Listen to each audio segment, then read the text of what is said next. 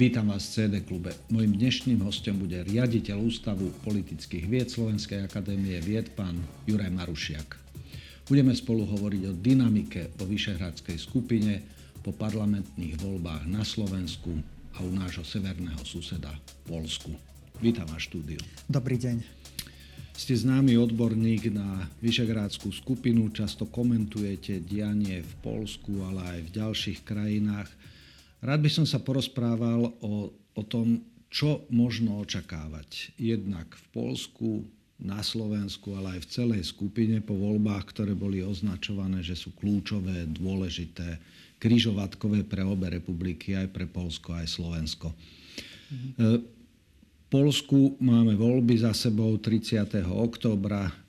Vláda sa postupne formuje, na Slovensku už vláda je sformovaná.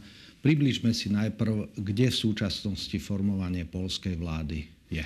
Tak e, zatiaľ e, aktéri e, nehovoria nič. To je e, veľmi také zvláštne, je veľké ticho. V podstate m, dve strany vyhlasili, že môžu zostaviť vládu, ktorá bude mať podporu nadpolovičnej väčšiny. Pa, paradoxne tvrdí to aj e, teda Právo a spravodlivosť, mm-hmm. ale tvrdí to aj občianska platforma, čiže, e, e, ktorá má, e, môže vytvoriť vládu a pravdepodobne ju aj vytvorí s e, dvoma menšími zoskupeniami, čiže s e, blokom ľavice a s blokom, e, teda so, so, so skupením tretia cesta, čiže to je v podstate poľská koalícia Poľskej ľudovej strany a strany Simona Holovňu.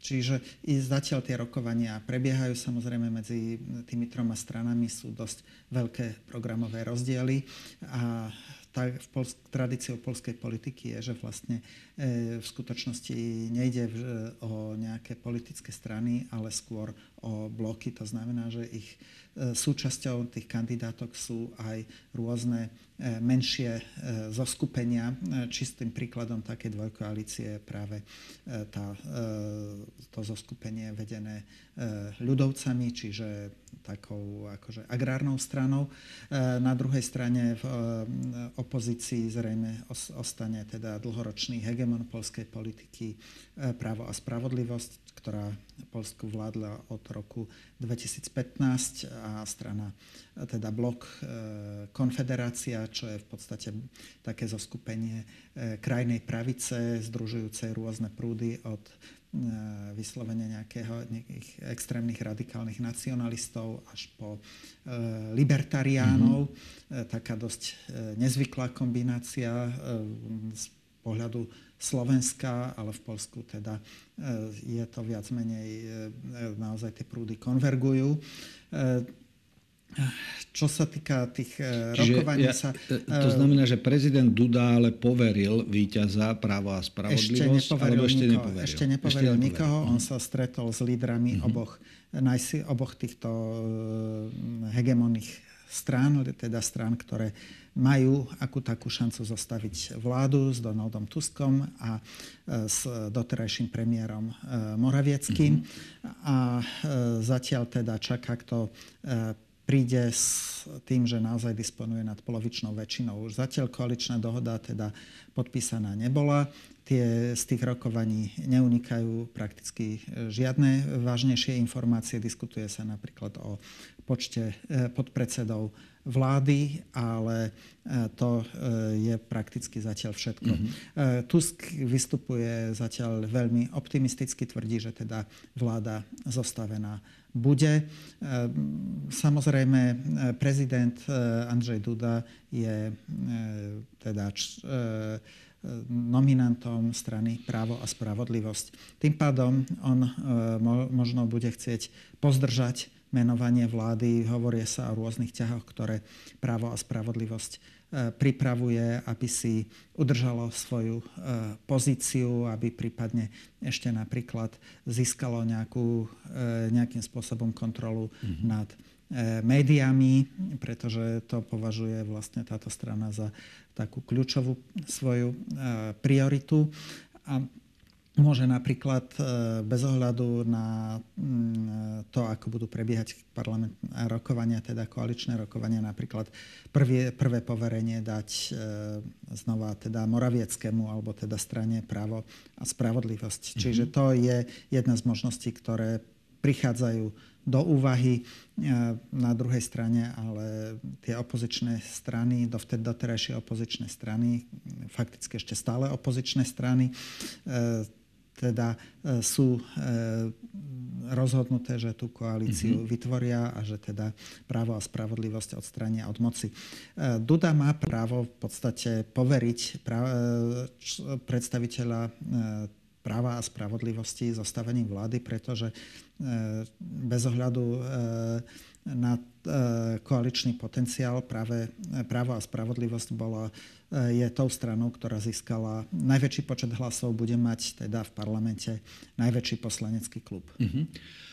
To znamená, že stále ešte nevieme, že či bude poverený jeden alebo druhý, ale z ano. Toho, čo aj medzinárodné médiá prinášali, že je takmer isté, že Donald Tusk bude novým poľským premiérom, pretože tí jeho partneri hovoria, že je vylúčené, aby sa nechali nejak prizvať k Právu a spravodlivosť. A tie kroky evidentne spejú už k tomuto. Podľa vášho odhadu, kedy možno očakávať, že Poľsko bude mať funkčnú novú vládu? Tak ako sú nejaké, sú isté ústavné procedúry, je možné, že malo by to byť zvládnutelné niekedy do začiatku decembra. Mm-hmm. Tak. Čiže do Vianoc by Poliaci mohli mať svoju vládu. Mohli by mať. Hej. A môžeme povedať, že s akou asi pravdepodobnosťou bude novým premiérom Donald Tusk? No, e, e, neviem, či... Chcete to kvantifikovať? Dajme to ale, kvantifikovanie. Tak ja myslím, že tá pravdepodobnosť je osemdesiat percent. Mm-hmm. No, tak to je pomerne vysoká. V prípade, že Donald Tusk bude novým premiérom, čo možno očakávať, ako sa zmení vnútorná politika? To by som len tak krátko, pretože sa chcem venovať tej zahraničnej hlavne. Mm-hmm. Čiže ako sa zmení charakter vnútornej politiky a, a do akej miery sa bude meniť pozícia Poľska vo vzťahu k Európskej únii, k Severoatlantickej aliancii a k regiónu, v ktorom spolu žijeme? E, takto. E, v prvom rade, čo by som chcel povedať, že čo sa týka zahraničnej politiky, tak tam je na, medzi tými rozhodujúcimi silami e, panuje konsenzus. To znamená, nie je tam nejaký konflikt, napríklad čo sa týka podpory Ukrajiny, nie je tam e, žiaden zásadný konflikt, čo sa týka, povedzme, strategických cieľov, ako si obe zoskupenia predstavujú pozíciu Poľska v Európskej únii alebo v Severoatlantickej aliancii. To znamená, je silný atlantický prvok. Na druhej strane, čo, čím sa Platforma odlišuje od Práva a spravodlivosti, že pr- Platforma prikladá zároveň ale veľký význam e, rozvíjaniu dobrých vzťahov s partnermi v Európskej únii. E, pričom ale, hovorím, obe strany majú tú stratégiu, že aby sa Poľsko st- e, zaradilo medzi tých e, takých kľúčových aktérov v Európskej únii. To znamená, že aby bolo vnímané na porovnateľnej úrovni ako Nemecko a Francúzsko a minimálne teda Španielsko. Mm-hmm. Právo a spravodlivosť si to predstavovalo tak, že Poľsko bude hrať takú úlohu Veľkej Británie v kontek- vo vzťahu k ostatným členským štátom únie. To znamená, že e, bude v istých aspektoch postupovať jednoznačne e, suverenisticky, tým teda e, bude si e, môcť diktovať svoju, vla- re- realizovať napríklad vo vnútornej domácej e, politike svoje vlastné priority bez ohľadu na platné regulácie v Európskej únii, že bude mať istým spôsobom nejaké také právo, právo veta a že, bude ma, že si uchová ako takú um, autonómiu v rozhodovaní, najmä pokiaľ ide o budovanie transatlantických spojenectiev. Uh, druhá vec je, že uh, teda uh, Donald Tusk uh, predsta- presadzuje také posilnenie toho kontinentálneho prvku v zahraničnej politike, ale nerezignujúc pritom na transatlantický prvok.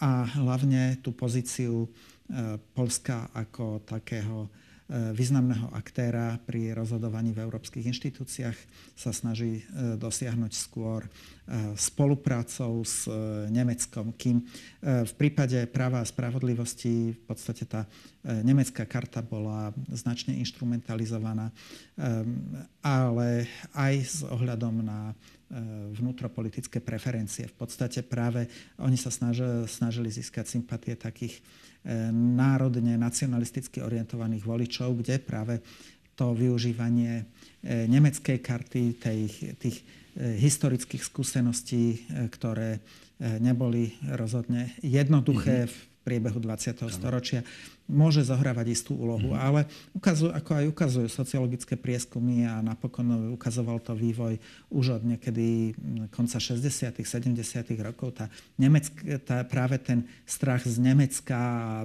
tie nejaké resentimenty na obdobie druhej svetovej vojny hrali v poľskej spoločnosti čoraz menšiu mm-hmm. úlohu, čo súvisí samozrejme aj s...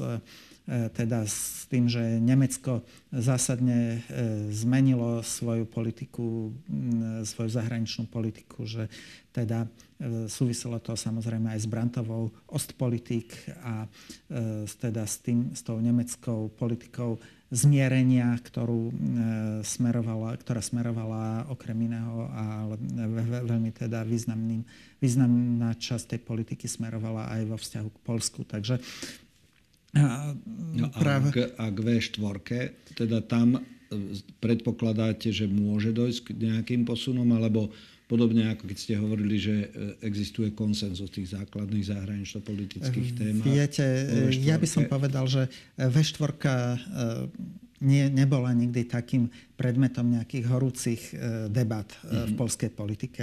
To je pre Poľsko príliš Mal, malý aktér. Hej. Poľsko je, je teda v rámci vyšehradských štátov najväčšou krajinou, ale zároveň je takou, by som povedal, najmenej vyšehradskou. Pretože tie horizonty poľskej zahraničnej politiky a tie priority smerujú skôr tým smerom východo-západným, to znamená na východe Rusko a Ukrajina, a na západe Nemecko. To sú v podstate hlavné témy ano. debaty. A e, teda, čo je, je charakteristické, že e, keď sa zvyklo hovoriť o nejakom takom tradičnom poľsko-maďarskom spojenectve, čo je v podstate podmienené aj historicky ešte, ešte z čias jagellonskej éry, keď sa hovorilo Polak-Venger, dva bratanky. Mm-hmm. V podstate toto spojenectvo sa rozpadlo ešte za vlády práva a spravodlivosti. Otvorene sa začalo o tom hovoriť v roku dvetisícdvadsaťdva. Priznala to poľská vláda, že teda to spojenectvo s Orbánom je vlastne záležitosťou minulosti a prekážkou je pozícia Maďarska v ukrajinskom konflikte. Čo sa tý, v podstate z, z tej vyšehradskej politiky je také, čo naj, bolo najefektívnejšie, to bolo také polsko-české partnerstvo. Tam za predchádzajúcej vlády prišlo k istým konfliktom, keď jeden čas dokonca nebola, nebol obsadený post veľvyslanca Poľska v Prahe. Súviselo to s výstavbou tepelnej elektrárne ťažby uhlia v Turove na hranici v takomto trojuholníku medzi Českom, Poľskom a Nemeckom.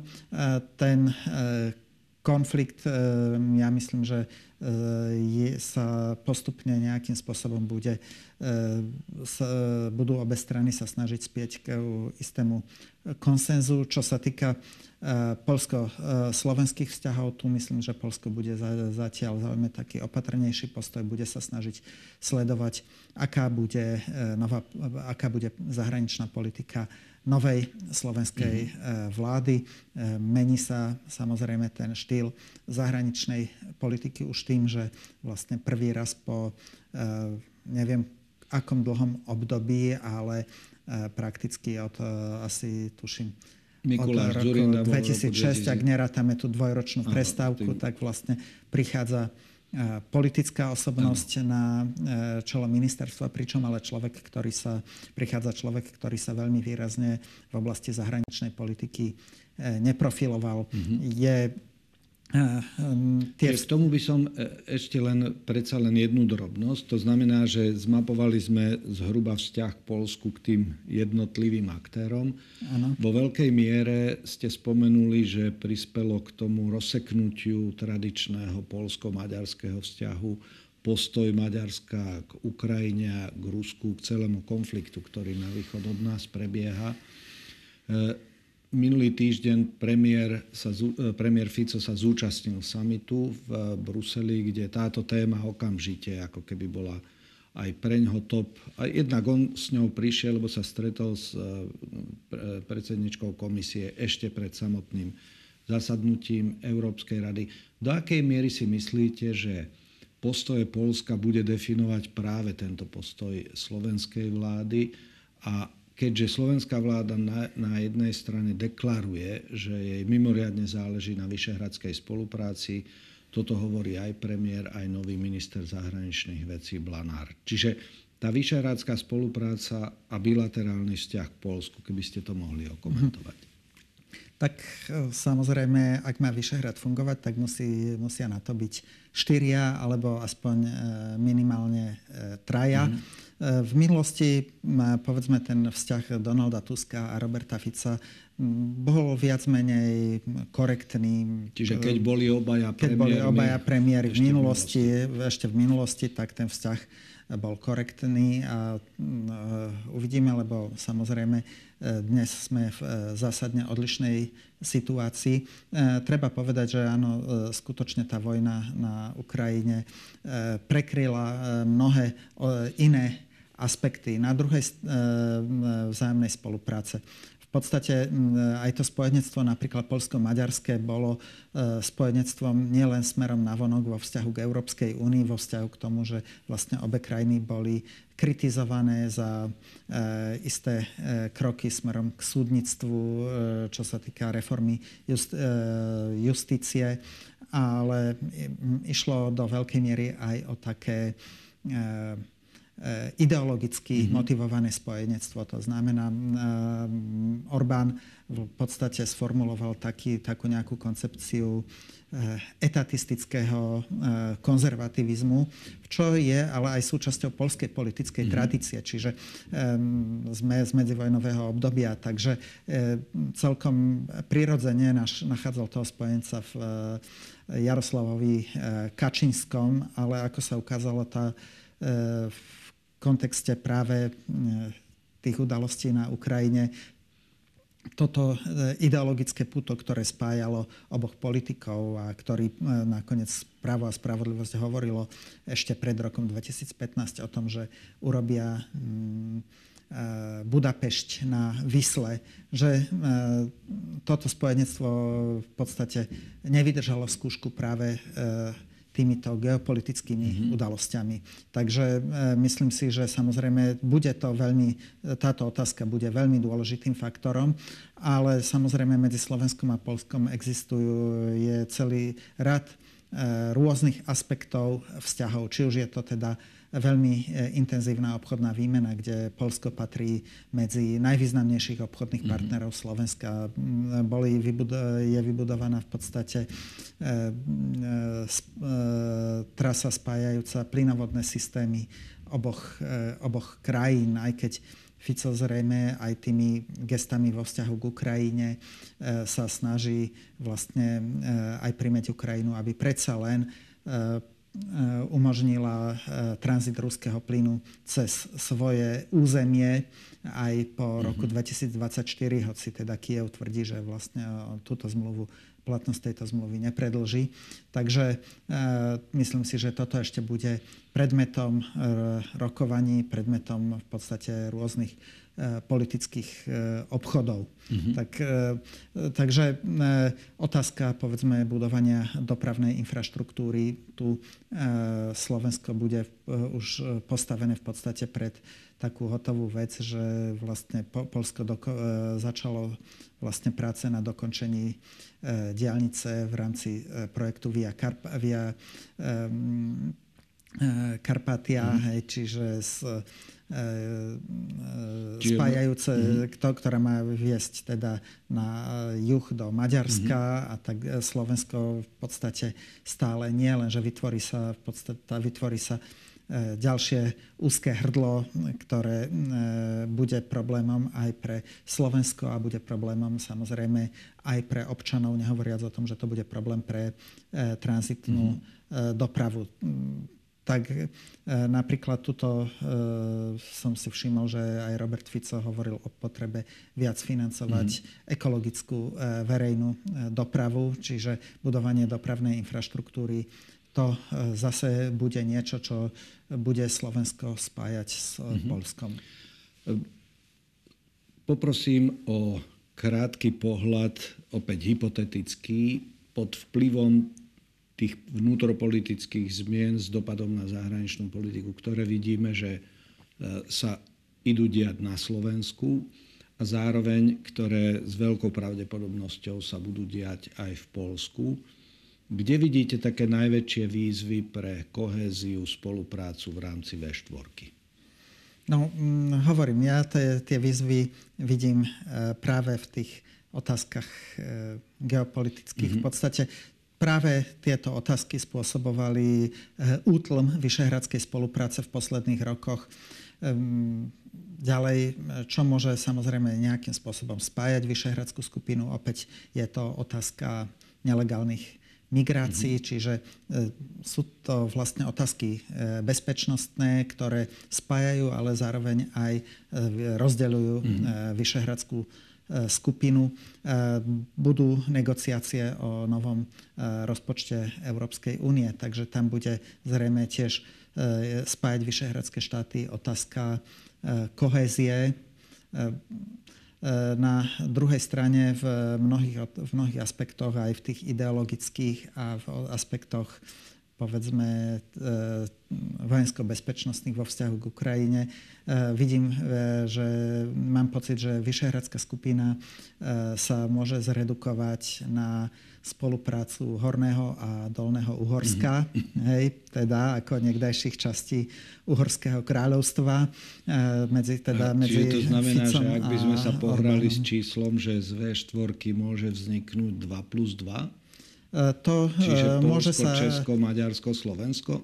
Môže sa stať, samozrejme, môžu vzniknúť iné konštelácie, mm. iné aspekty, kde, môže, kde tie spojenectvá môžu vyzerať úplne inak. Mm. Ale v otázke Ukrajiny, opakujem, v otázke Ukrajiny, to vyzerá naozaj, že Jasne. Teda Uhorsko a zvyšok vyšehradskej spolupráce. Hej, mm-hmm. ak, si, ak to môžem tak povedať, je to paradoxné, že si v podstate práve dnešné na slovenské elity, ktoré o sebe tvrdia, že sú národné, že chránia národné záujmy, vybrali za e, kľúčového spojenca e, Maďarsko, mm-hmm. bez ohľadu na teda takú tú mäkkú revizionistickú politiku e, mm-hmm. Viktora Orbána. Takže to vidím ako, to vidím ako taký uh, paradox, mm-hmm. že toto robia práve tzv. národne orientované mm-hmm. politické síly. No a na záver by som sa chcel dotknúť jednej témy, ktorá, ktorá sa týka spolupráce v rámci Slovenska medzi oficiálnou diplomáciou, predstaviteľmi štátu a jeho zložiek pri formovaní zahraničnej bezpečnostnej politiky a mimo vládnym prostredím, či už akademickým, Slovenská akadémia vied, kde vy dlhodobo pôsobíte, jednotlivé pracoviská, fakulty v rámci univerzít, kde, ktoré sa zaoberajú výchovou našich odborníkov pre oblasť medzinárodných vzťahov. Tradične na Slovensku bola pomerne úzká spolupráca medzi týmito vládnymi a mimovládnymi predstaviteľmi, ktorí formujú jedny ten výkon realizuje ako predstavitelia štátu, iní expertne alebo v spolupráci prípadne kontrole výkonu ľudí zo štátnej správy. Nový kabinet indikoval úplne od začiatku, že končí spolupráca s mimovládkami, odteraz bude vláda silnejšie, suverennejšie, presadzovať záujmy aj na medzinárodnej scéne. Ako vnímate tieto východiská, s ktorými prišiel či už premiér, ale aj iní predstavitelia štátu? Tak je to taký signál aj vnútropolitický. V podstate je faktom, že v takomto, v tomto segmente má terajšia vládna koalícia len veľmi málo spojencov. To je faktom. Na druhej strane, samozrejme, myslím si, že to nie je dobrý, dobrý signál ani pre Slovensko ako také, ale ani pre efektivitu diplomacie. Je, považujem za veľmi nešťastné napríklad, že Slovensko asi ako jediná krajina z Vyšehradskej skupiny nemá e, vlastný napríklad štátny think tank pri ministerstve zahraničných mm-hmm. vecí alebo pri, pri vláde, ktorý by sa zaoberal jednotlivými aspektmi zahraničnej politiky. Poľsko ich má e, niekoľko mm-hmm. dokonca. Hej. Po, e, myslím, že minimálne tri alebo štyri také think tanky, ktoré sú zriadené priamo zákonom a fungujú e, vlastne... Vytvárajú to expertné zázemie. Vytvárajú to expertné zázemie pre... vládu, produkujú materiály, ktoré sú jednak určené pre verejnosť, ale aj materiály, ktoré nie sú určené pre verejnosť. E, zabezpečujú aj isté vzdelávanie diplomatov a podobne. E, toto na Slovensku chýba. V Česku je to napríklad Ústav medzinárodných vzťahov. V Maďarsku e, tiež existujú podobné inštitúty, ktoré prechádzali rôznymi reformami, premenovaniami a podobne, ale teda maďarská, maďarský štát takéto niečo má. Mhm. Slovensko je fakt jedinou krajinou, ktorá vlastne na, ktorá na niečo takéto rezignovala. Určite to bude, môže to mať negatívny vplyv, pretože tieto práve mimovládky, ktoré sú zobrazované ako symbol nejakého zla, častokrát plnili úlohu štátu aj v takých otázkach, ako bola napríklad rozvoj, rozvojová pomoc, mm-hmm. rozvojové vzdelávanie mm-hmm. a podobne. Čiže niečo, s čím by, povedzme, ani Smer ako ľavicová, nominálne ľavicová strana nemal mať problémy. Mm-hmm. No a váš ústav, Ústav politických vied, vy plánujete alebo máte nejakú predstavu o spolupráci alebo ponúknete spoluprácu novému vedeniu ministerstva zahraničných vecí? Tak tá spolupráca v minulosti fungovala či už na, priamo na inštitucionálnej úrovni alebo na úrovni jednotlivcov a budeme sa o takúto možnosť usilovať. Mm-hmm. Samozrejme bude dôležité Bude, bude, bude to sa odvíjať od toho, ako budú, budú obsadzen, obsadené rozhodujúce posty na ministerstve, mm. či bude o takúto spoluprácu záujem, teda záujem o spoluprácu celkovo s akademickým mm. sektorom, ale samozrejme ako ústav sme takejto spolupráci otvorení. Ďakujem veľmi pekne, že ste prijali pozvanie do relácie a podelili sa s vašimi pohľadmi. Vývoj samozrejme budeme sledovať, pretože to formovanie vzťahov v rámci štátu určite dozná nejaké zmeny, ale e, budete či už mediálny odborný komentátor týchto tém, e, o ktorých sme dneska hovorili, určite stále prítomný a teším sa, že sa budeme počase môcť opäť o nich porozprávať. Ďakujem pekne. Ďakujem za pozornosť a za pozvanie. Dovidenia.